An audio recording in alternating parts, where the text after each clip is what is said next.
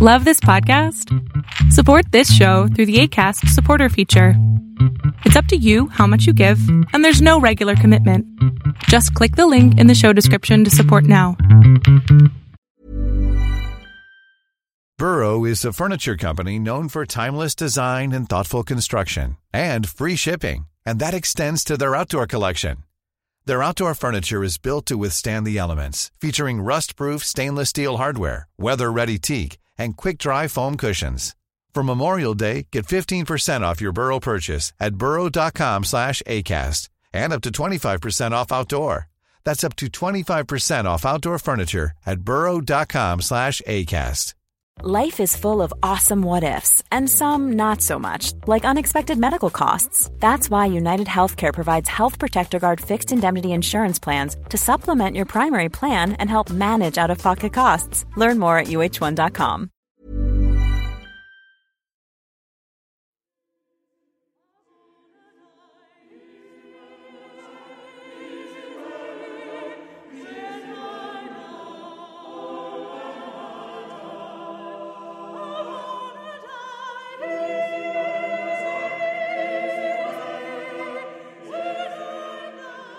Welcome to Tales to Terrify, part of the District of Wonders network. Featuring Starship Sofa and far fetched fables, everyone has a story in the District of Wonders. Come and find yours.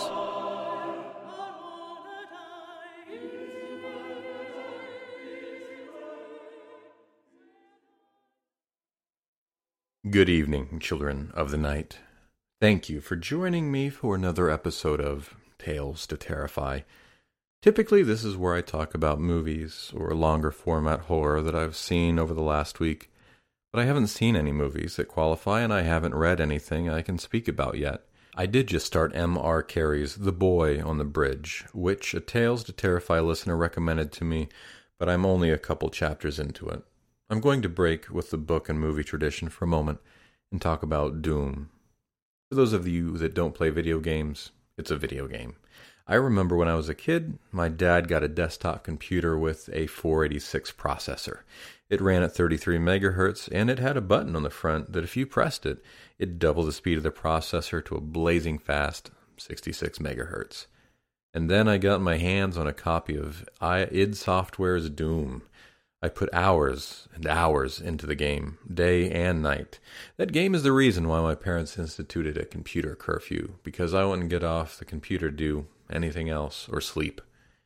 Oh, and when I found out I could use the computer's modem to dial into my friends' computers and we could play together but be across town, I knew the future was here, and my family knew it every time they picked up the phone to make a call and heard that awful squealing noise that an external US Robotics 14.4 modem makes. Unless you're one of those poor souls that works in an office that still uses a fax machine in 2017, hopefully you've forgotten that sound. Last year, Bethesda Software released a new Doom. I passed on it. I'm not sure if it was a time or a money or frankly an interest thing, but I didn't pick up a copy of it. But now that I'm down to a single job, I have a bit more free time and caught that game on sale. If you're a video game player and you're a horror fan, this might be a good one for you. It's fast paced, incredibly violent, and about half of the game takes place in hell. And just to frame things correctly, really it's an action game first and then a horror game.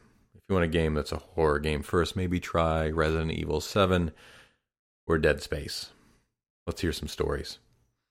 Tim Stevens has been a journalist for the past 20 years now, writing about everything from video games to supercars.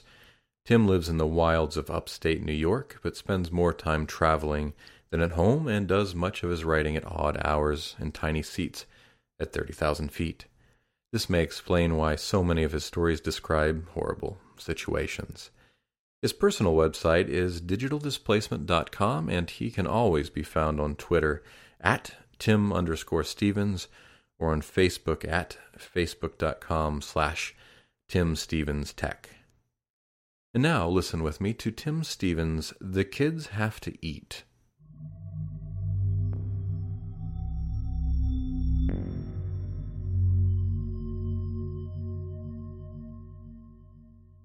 How is it that burned out buildings still smell like smoldering ashes for months and years after the flames have gone.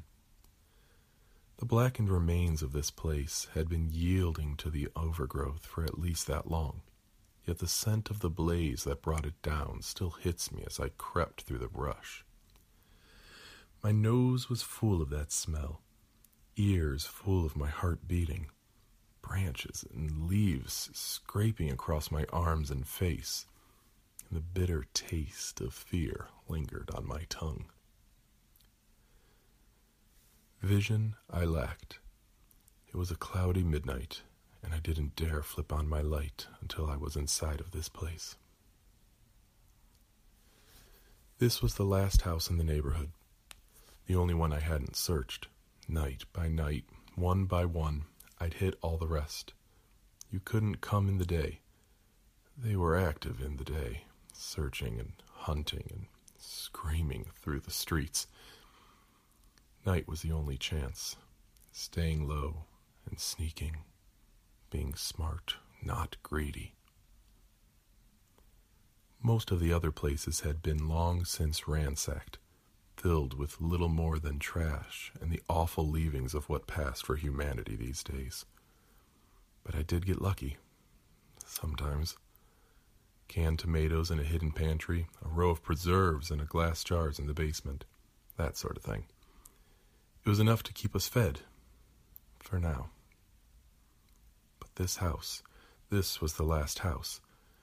It was the worst house. Burned to the ground long ago it looked hopeless and dark, dark and dangerous. I told myself the danger was why I had never explored it, but it was the darkness that really kept me away. But the kids had to eat, their stomachs full of only noise, and it was the only house left. I crept through the brush, black shape looming ahead my invisible goal. The remains of the front porch were collapsed inward, destroyed by the attempts of some wayward predecessor who mistakenly chose the direct path. I moved to the side, staying low, crawling to the outside cellar door I had spied before. I kneeled on the concrete pad that surrounded the opening. The latch on the door was pulled and flush, holding the door shut tight against the increasing fury of the storms that swept through every afternoon. My breath came deep and slow, consciously, so as I resisted the urge to turn and flee back through the brush. The thought of the disappointed, sallow eyes of my wife and children drove me to clumsily reach for the latch and pull. It moved with a groan that I felt down to the core of my being. I held my breath and stayed perfectly still, as if those tiny sounds would draw any more attention than the rusty metal's call already had. But I heard nothing around. Nothing other than the wind through those trees that still stood. I moved more slowly when opening the big metal door. One degree at a time, I forced the seized hinges to flex again. They issued a low, gradual complaint that I hoped wouldn't travel far into a hopeless night. Holding the door open with an increasingly unsteady hand, I took a step into the rectangular void below, foot scraping on the first wet, dirty, but solid step. My other foot found the second, and forcing myself not to think, I descended the subterranean stairs, pulling the hatch closed above me as I went, mind knowing I'd be safer with it shut, heart begging me to leave it open.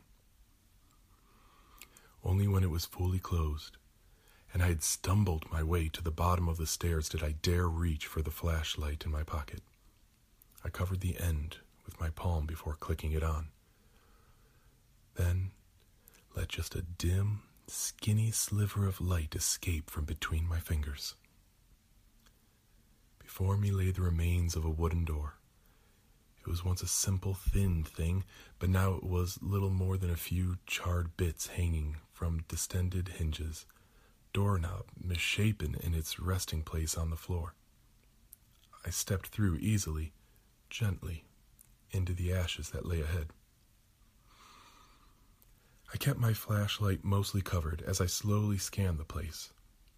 It had been a single open space at one point, but the floor of the first level of the house had collapsed in places, creating a maze of blackened rubble.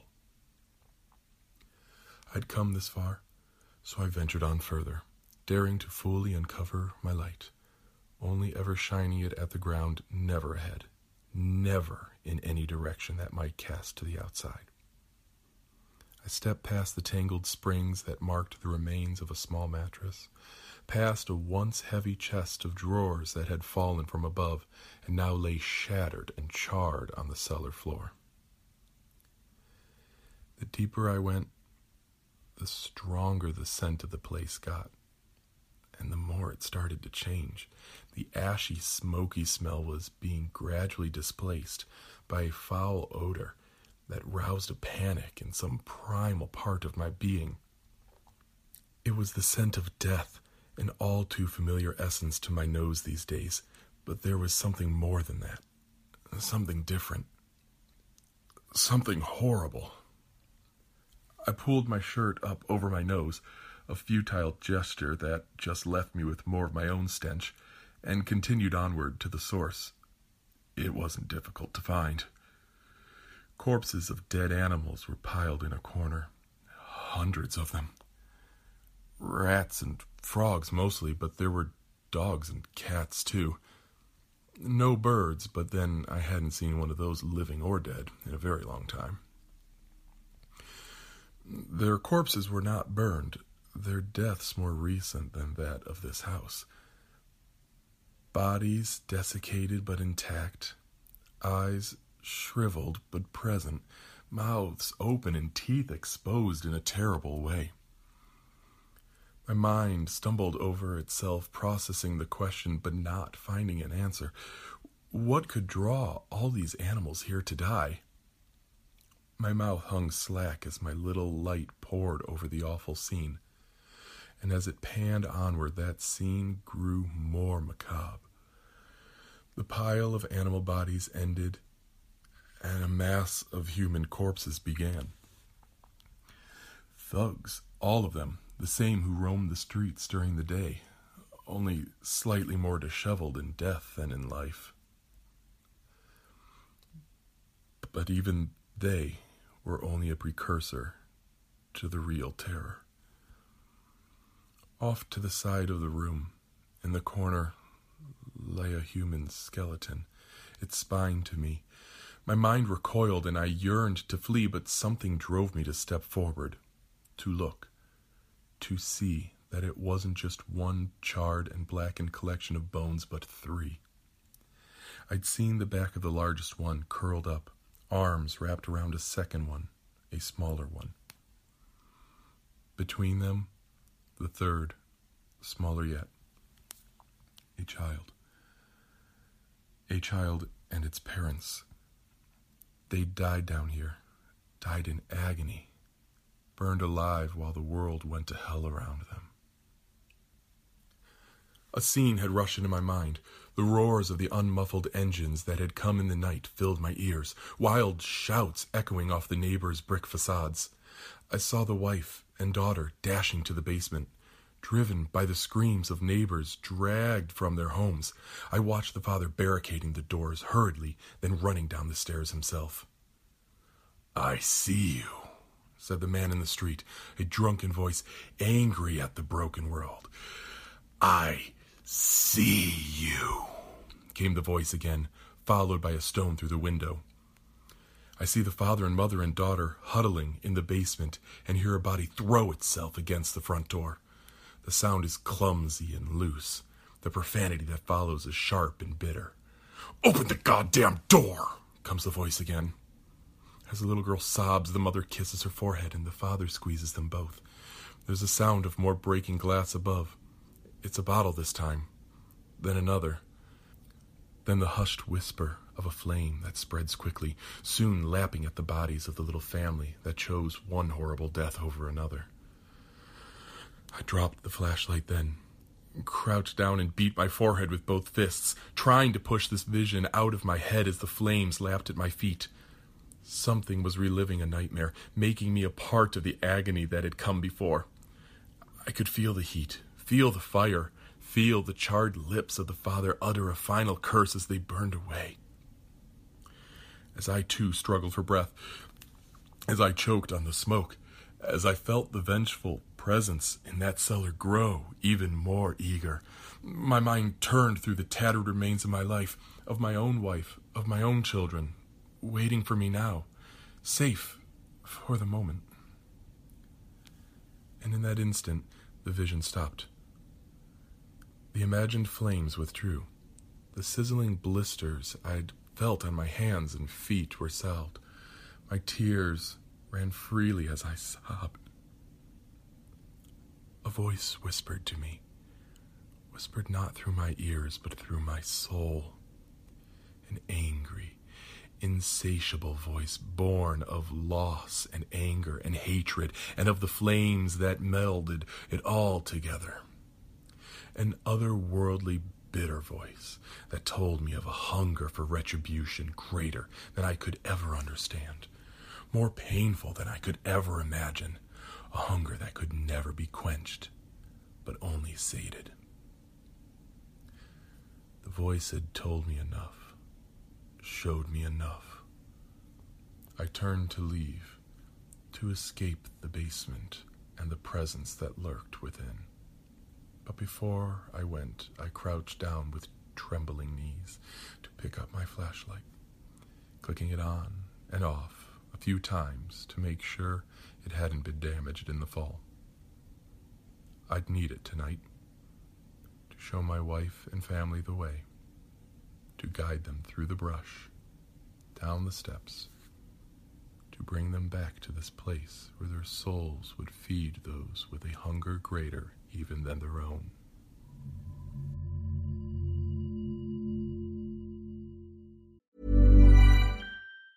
There's never been a faster or easier way to start your weight loss journey than with PlushCare PlushCare accepts most insurance plans and gives you online access to board-certified physicians who can prescribe FDA-approved weight loss medications like Wegovy and Zepbound for those who qualify.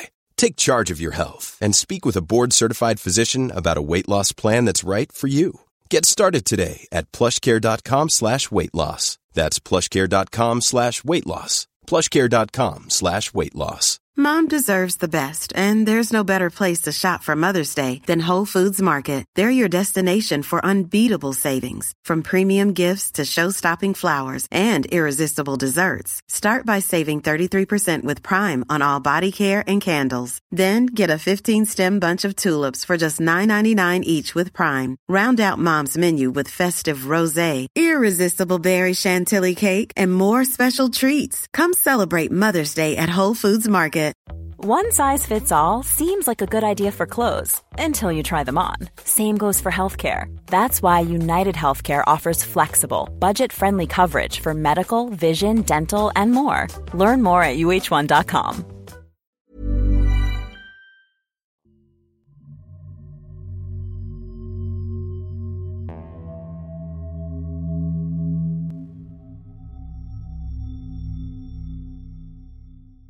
That was Tim Stevens' The Kids Have to Eat, as read by Jake Wachholz.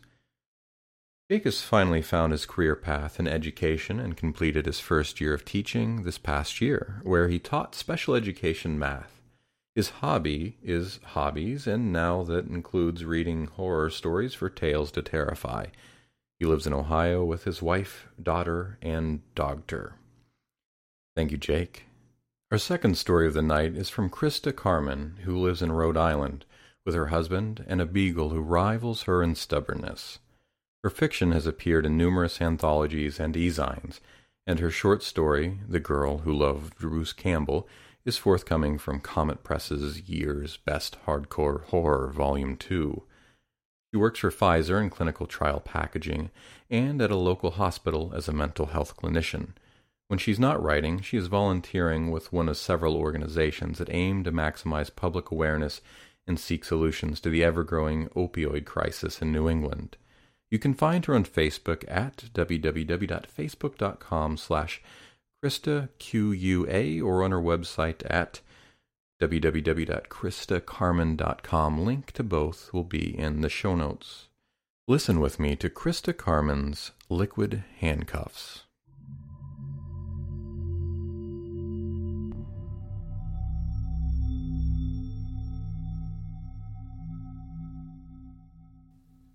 Olive sat cross legged in her office chair, scrolling through the text messages on her cell phone. Her door was shut to deter other counselors from interrupting her. Patients had to be buzzed back by the secretary to gain access to her hallway. So there was no threat of disturbance from a perpetual no call, no shower deciding that now was the time they wanted to discuss their latest love triangle or legal issue. She was so tired. Her position at the methadone clinic, an opiate replacement treatment center for heroin and prescription pill abusers, had her arriving for work at six in the morning. Living on a clinician's salary in Boston was next to impossible.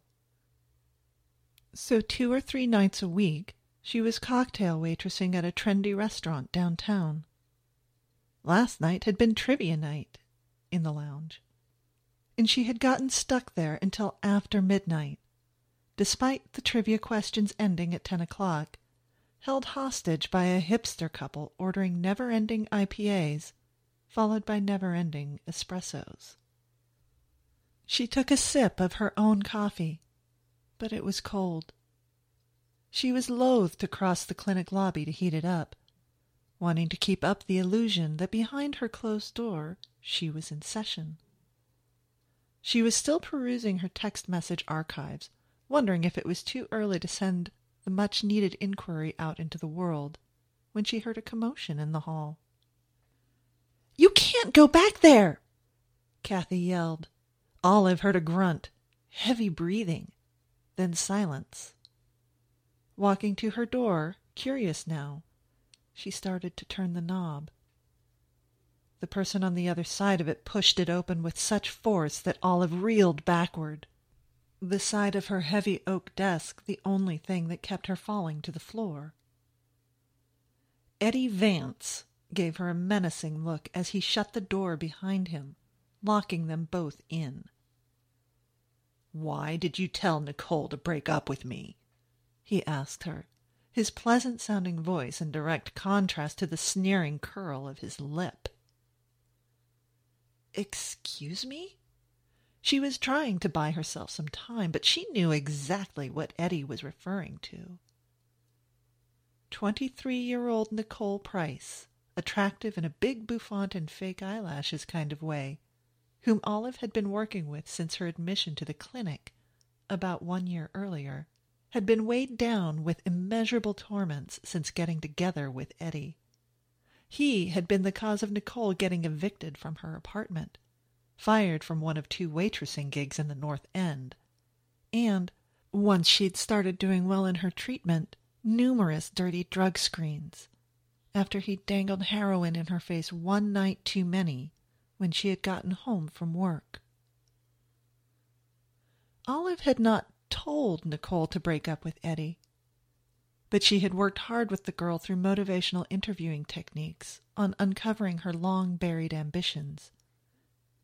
And with time, Nicole had realized on her own that in order to accomplish her treatment goals, Eddie had to go. The last time Olive had spoken with Nicole, Nicole had told her with undisguised pride that she had gotten a new second job as a hostess at a popular restaurant by Fenway Park, was looking into financial aid to go back to school, and had not spoken to Eddie in over a week. And now here Eddie stood, having somehow gotten past the security guard, the secretary, and the locked door from the lobby to the back hallway, focusing his rage at her like a laser beam. Where the hell am I supposed to live now, huh? She kicked me out of her new place. Did you know that? Of course you knew that. You're the mastermind behind all of this. Nick never would have kicked me out if it wasn't for you and your crappy advice. As he said this, he took two steps toward her and pointed a meaty finger at her chest. She could smell his musty aroma of cigarettes and wet dog. Nicole had always complained about Eddie's ever expanding pack of pit bulls, dogs he collected like his many addictions, despite a long standing inability to take care of himself. Olive could hear hubbub in the lobby. Her office was the first door on the right, the closest to the lobby door. She hoped that the secretary had found someone with their keys on them by now, since Kathy was always misplacing hers, always asking other staff members to let her into the reception area, the bathroom, the building in general. Olive wasn't scared. Not yet but she also did not want to wait to find out how far Eddie's anger would propel him. Do you think it's easy being me? Eddie was asking her when she turned her attention back to him.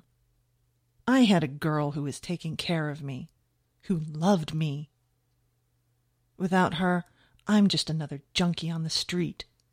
But you don't get that, do you? To you, my life is just a game. You've never had to scramble for your next high, your next meal, a place to sleep at night. You learned everything you know in a big, fat counseling textbook, and you preach your ideas and hang up your fancy diplomas, and you give your advice, never thinking about how it affects actual people. She could hear a key turning in a lock now. Not her door yet, but close. I'm sorry you feel that way, Eddie, she said, not meaning it, just biding her time until Pedro, the security guard, or Steve, the clinical director, or someone, rushed through the door to rescue her. You bitch, he said, and his tone, so much quieter now than it had been just moments before, completed her transition from worried to frightened.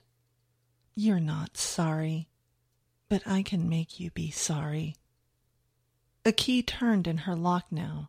The door opened, and both Pedro and Steve were there. Pedro grabbed Eddie under the arms before Eddie even had time to turn around and see who had come for him.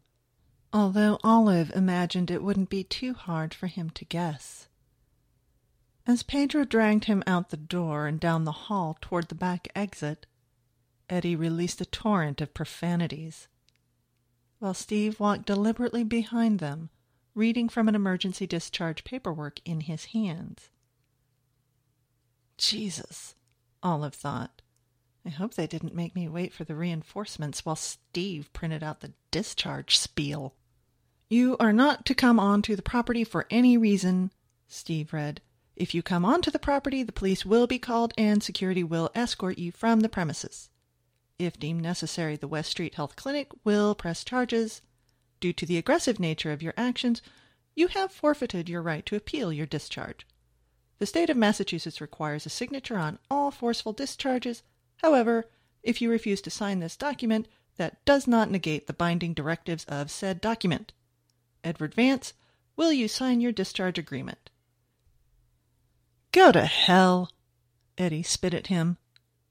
Pedro, get him out of here, Steve said, and while Olive was certain there were a few more lines to be read, she could see Steve would not be delivering any more of his oration. Olive retreated from her vantage point in the doorframe back to her desk, and Steve followed her into her office. Are you all right, Olive? What did he say to you? What was that all about? Steve asked. Olive let out a small sigh and stared fixedly above Steve's head. She planned to downplay what had just happened as much as she could. Therefore, it was too soon to make eye contact without her emotions betraying her. I see Nicole Price for individual counseling once a week. He thinks it's my fault she broke up with him. She hoped the shortest possible explanation would suffice. I see, Steve said. He was a no nonsense clinician from Montana. Olive had always appreciated that she could abandon the fluff when dealing with him. Now more than ever. Do you need to come into my office and discuss this further? Debrief and what have you? she knew Steve would accept her no at face value. He gave a curt little nod and started from her office. What time is your next appointment? he asked her. One o'clock, she replied. Use that time to get your head on straight. You know where to find me if you need me. And with that, she was alone again. It was while trying to scroll through her text messages again that she realized how shaken up she was. Her hands were shaking, and she'd gone past about thirty without seeing a single one. She pushed her chair back from the desk and stood up. Fresh air, she thought. A little fresh air is just what I need. Her heels clicked on the linoleum as she walked down the hall toward the door Pedro had dragged Eddie out of a few minutes before. The air conditioning was on full blast, and she looked forward to the moment when she pushed the heavy door open and could relish in the early summer sun on her face. May had been uncommonly cold, but June was finally fulfilling its promise of warm nights and beach-worthy days. Olive pushed the door open, and for a few seconds she did get to enjoy the heat of the sun on her chilled skin. Then the black cloth was pulled down over her head, and she was yanked so quickly from her feet on the back stoop that one of her high heels flew off. She heard the unmistakable slide of a van door opening and was thrown onto a bench seat. Someone already inside the car rolled their impressive weight onto her lower body, and lifting her torso up like a rag doll, wound something around her neck, effectively fastening her shroud. Likewise, her hands and feet were bound. The door slid shut. Two male voices conversed in low whispers. She felt the car back up, then lurch forward. Some still sane voice in her head told her to pay attention to the direction they were turning when leaving the parking lot. She did so. They turned left, but only minutes later she'd lost any sense of direction or bearings in a city north of Boston she knew only well enough to get to work and to the CVS or Dunkin' Donuts near the clinic. Olive bit her lip to keep from crying out in fear. Before panic could completely engulf her, she felt the van begin to slow, then come to a stop. Get her out, the voice from the passenger's seat said. There was no question that it was Eddie Vance. What the hell do you think this is? I snatched her. I drove. This is your idea. You get her out. The voice was familiar in the way that you could be half asleep on the couch while your boyfriend watched a movie and recognize the actor's voice but not name him until you peeked at the screen. She couldn't place it without seeing the face. Two car doors opened, then shut, one after the other. Rough hands pulled her from her prone position to a stand. March, bitch, Eddie said. In the two seconds that she hesitated, he pressed something cold and hard into her back. Or my pocket knife can ask you to march. She marched. Olive sat in the metal folding chair, wishing she'd worn something warmer to work that day. The basement she was in was damp and smelled like the pumpkin she'd forgotten about the past fall and had had to unearth from a rotten pile of leaves after a rainstorm. Eddie was duct taping her wrists to the arms of the chair. He'd already taped her ankles to the chair legs using one entire roll of the stuff. And, oddly, her torso to the chair back. The tape spread over her arms, not under them. Now he was using one roll per wrist. She was having a hard time internalizing the knowledge of what was happening to her. It was surreal enough without the black cloth over her head which she'd now determined to be a thick, stale-smelling sweatshirt. She heard Eddie leave the room. There were several long minutes of silence. When she perceived that he had entered again, he walked directly to her and ripped the sweatshirt from her head. She peered up through her tousled hair at his red face, contorted into a deranged expression that distracted her from what was in his hand. Well, well, look what the cat dragged in, he said, his voice squeaking like a prepubescent boy's, only with hysteria, not hormones. I told you I'd make you sorry, you snotty bitch. And now look, what a predicament you are in. Listen, Eddie, she tried, and he rushed at her with a quickness she would have thought impractical for a man of his normally clumsy nature. She'd seen him with Nicole around the clinic, goofy and somehow chubby despite his long history of opiate use. The sports jerseys he always wore, stained and tacky. He was inches from her face when he stopped, and his hot breath made her squirm despite her numbing fear. Don't listen, Eddie. Me. Don't, don't, don't. Too late. You were in real deep as it was. But after that security clown dragged me out of there, I happened to run into Nicole. And she refused to even speak to me, to even look at me. That was quite unlucky for you, you see, because now I know exactly what to do. I know exactly how you're going to convince Nicole to take me back. When he took a half step back, she saw what was in his hand. Everything in the room, the half circle of concrete walls, the dirty bedclothes balled up in one corner. The madman himself shrank away, and all that was visible through her tunnel vision was the orange cap of the hypodermic needle. With effort, she tore her eyes away from it to regard him with utter horror. But he was already zeroing in on her arm and approaching her again. As she attempted to struggle, she realized why he had taped her the way he had, with her arms against her torso. She was unable to flap her elbows and thwart his impending efforts. Worse, the tape itself was acting as a tourniquet, and the veins in her arms were already pronounced an easy target. Still, she struggled until he, needle poised an inch over her arm, pointed out. The only thing thrashing around like that is going to do is cause me to miss my mark. Do that enough times and you'll have an infection. Requiem for a Dream style. She froze. He hit the vein, her blood exploding into the chamber like a tiny fireworks display. The plunger pressed down as far as it would go, and then the fireworks display was in her head. Olive knew from her work at the clinic that heroin users, under normal circumstances, if any heroin use can be considered normal, find it hard enough to keep track of time.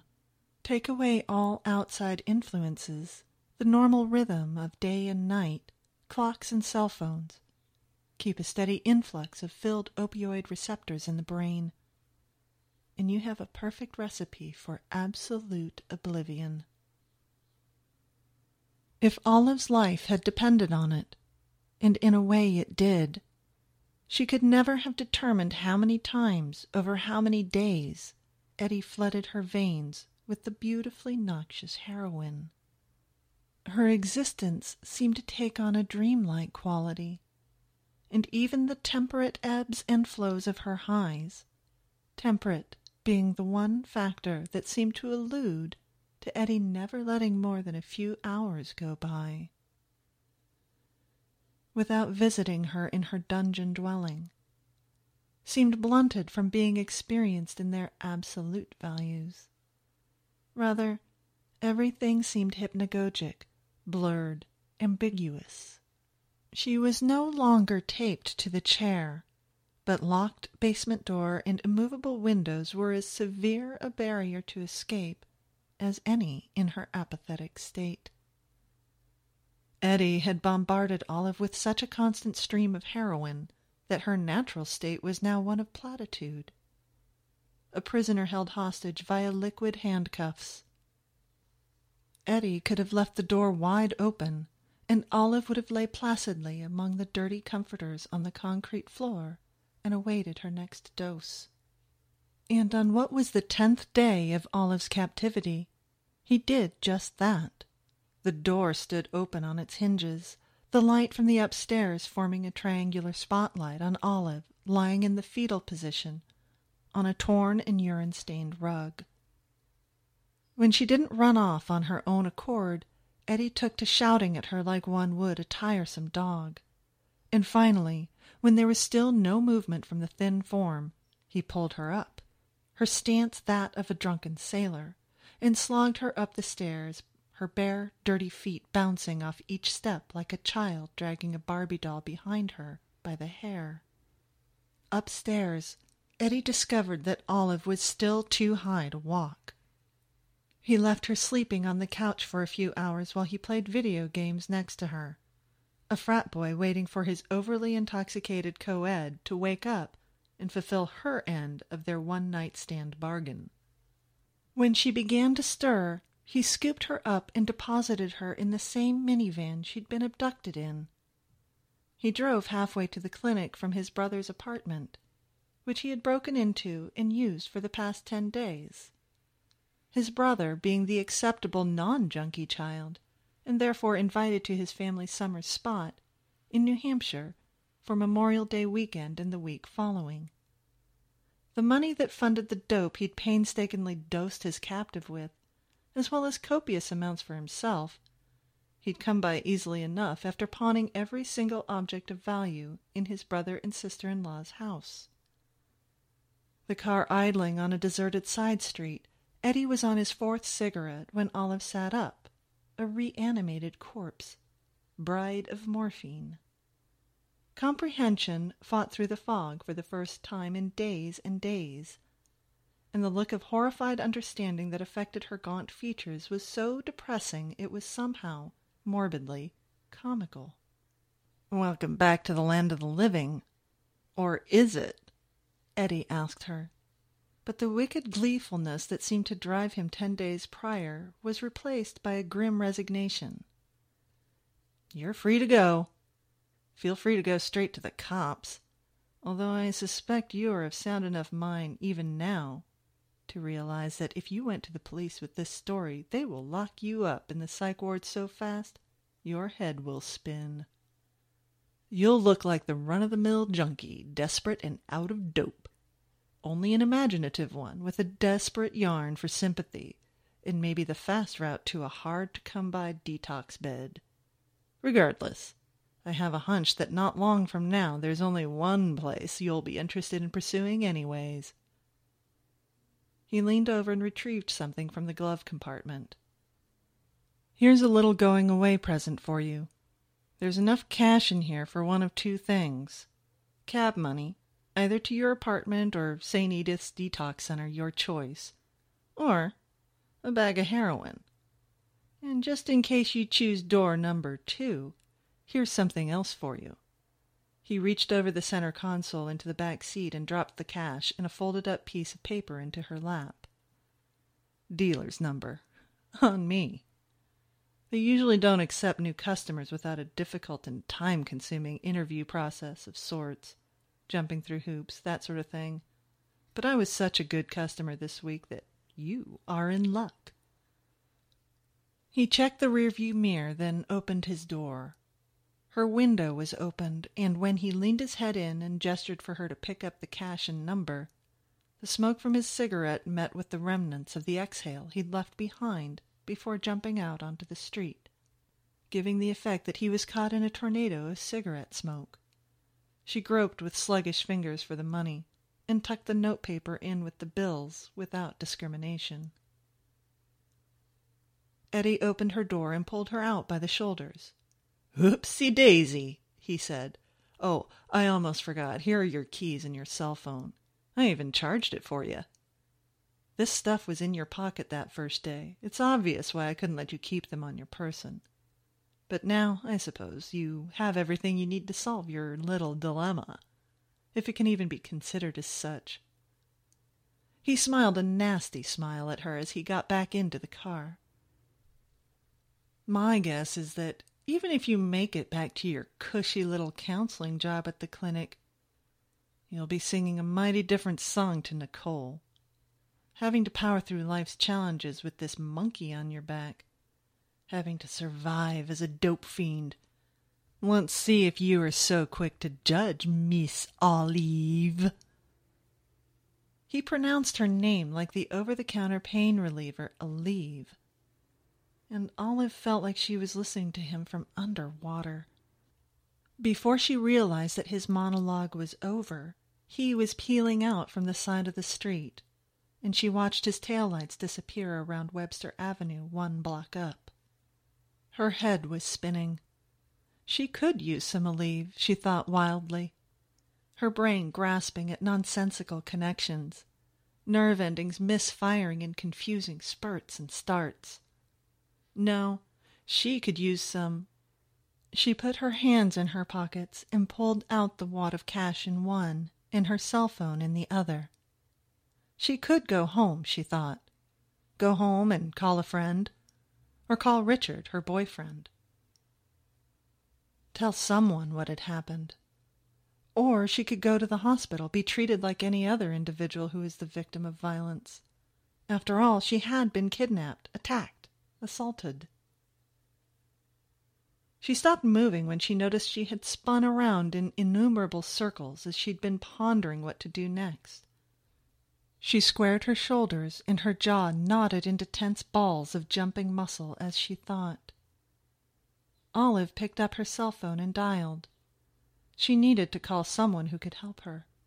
She needed to call someone who could take care of her in her burdensome affliction. A voice answered on the third ring.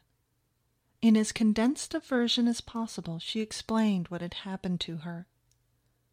The voice murmured in understanding said he would be right there. Olive hung up. When the car pulled up to the opposite side of the street from where Olive sat, perched expectantly on the curb, she saw he was driving a gold minivan. People always drove minivans when they wanted to disguise their more sinister motivations. As she hopped in, happy to be in the front seat rather than thrown in the back, she saw that even a low life equal to her in status was dismayed by her appearance. She pulled the visor mirror down and surveyed her skeletal and bedraggled visage. No matter, Olive thought. She was a short time away from being able to experience a heightened reality where appearances did not matter. How much do you want? the dealer asked her. Olive reached out for the still opened car door and slammed it shut. Olive unlocked the door and let herself into the quiet room. She looked around, taking in the sights of her cozy office, tapestry on the wall, plants of a kind made to sustain lightless existences, counseling textbooks, diplomas on the wall. She opened a drawer to her left and pulled out a compact mirror, surveying her reflection again after the ten day affair. Unreal, she whispered out loud, unable to believe that the dreamlike chain of events had actually happened. She sat for a few moments, taking slow, even breaths. With spidery sidesteps, she slunk back to her office door and opened it a slit peeking down the hall. Satisfied that it was empty, she returned to her desk. She took in another long, deep breath. When she let it out, she opened the other top drawer of her desk, the one to her right, furthest from the door and from the chair her patient sat in. Excavating the small decorative box from the drawer's depths, she unlatched it and began to assemble the paraphernalia. The phone call Olive had made hadn't been to the number on Eddie's slip of paper, but to her own dealer, the one she'd had for the past two years. She laughed to herself, remembering how she'd feigned terror at the sight of the orange cap of the syringe in Eddie's hand. Yes, she'd been scared at first, unsure what Eddie's intentions were. But when she realized what he had planned, she could have laughed at the comical irony of it. Poor, pathetic Eddie, thought he was going to scare her and teach her a lesson. Instead, he'd relieved her of the chore of having to finance her own habit for over a week. Her preparations complete, Olive expertly injected 70 cc's into the basilic vein on the underside of her arm. She supposed that her surreptitiousness and vein choice prior to being held captive had contributed to Eddie's ignorance of her true condition. That, as well as her overall appearance, her dress and demeanor. Because, as the saying goes, appearances can indeed be deceiving.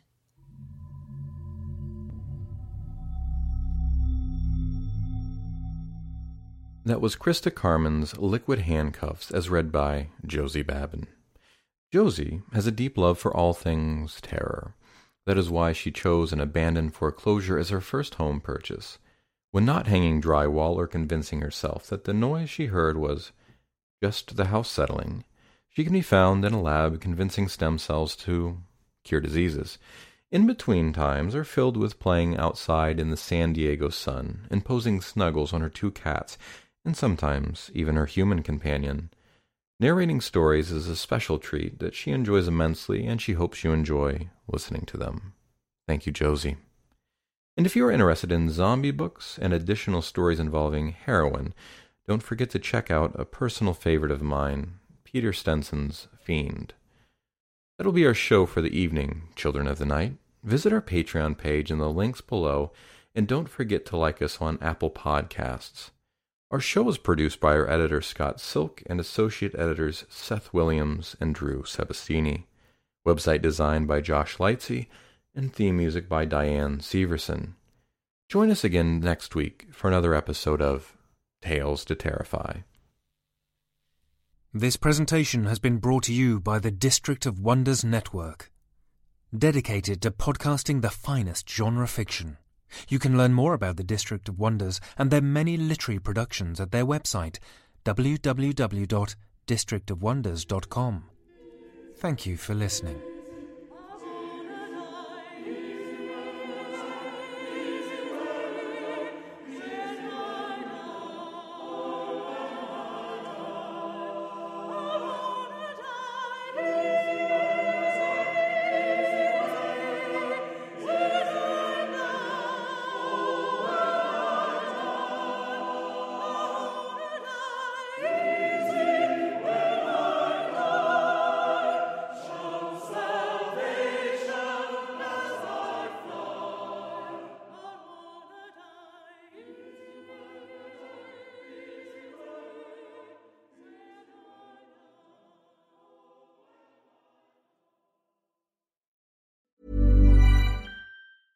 Mom deserves the best, and there's no better place to shop for Mother's Day than Whole Foods Market. They're your destination for unbeatable savings, from premium gifts to show-stopping flowers and irresistible desserts. Start by saving 33% with Prime on all body care and candles. Then get a 15-stem bunch of tulips for just $9.99 each with Prime. Round out Mom's menu with festive rosé, irresistible berry chantilly cake, and more special treats. Come celebrate Mother's Day at Whole Foods Market.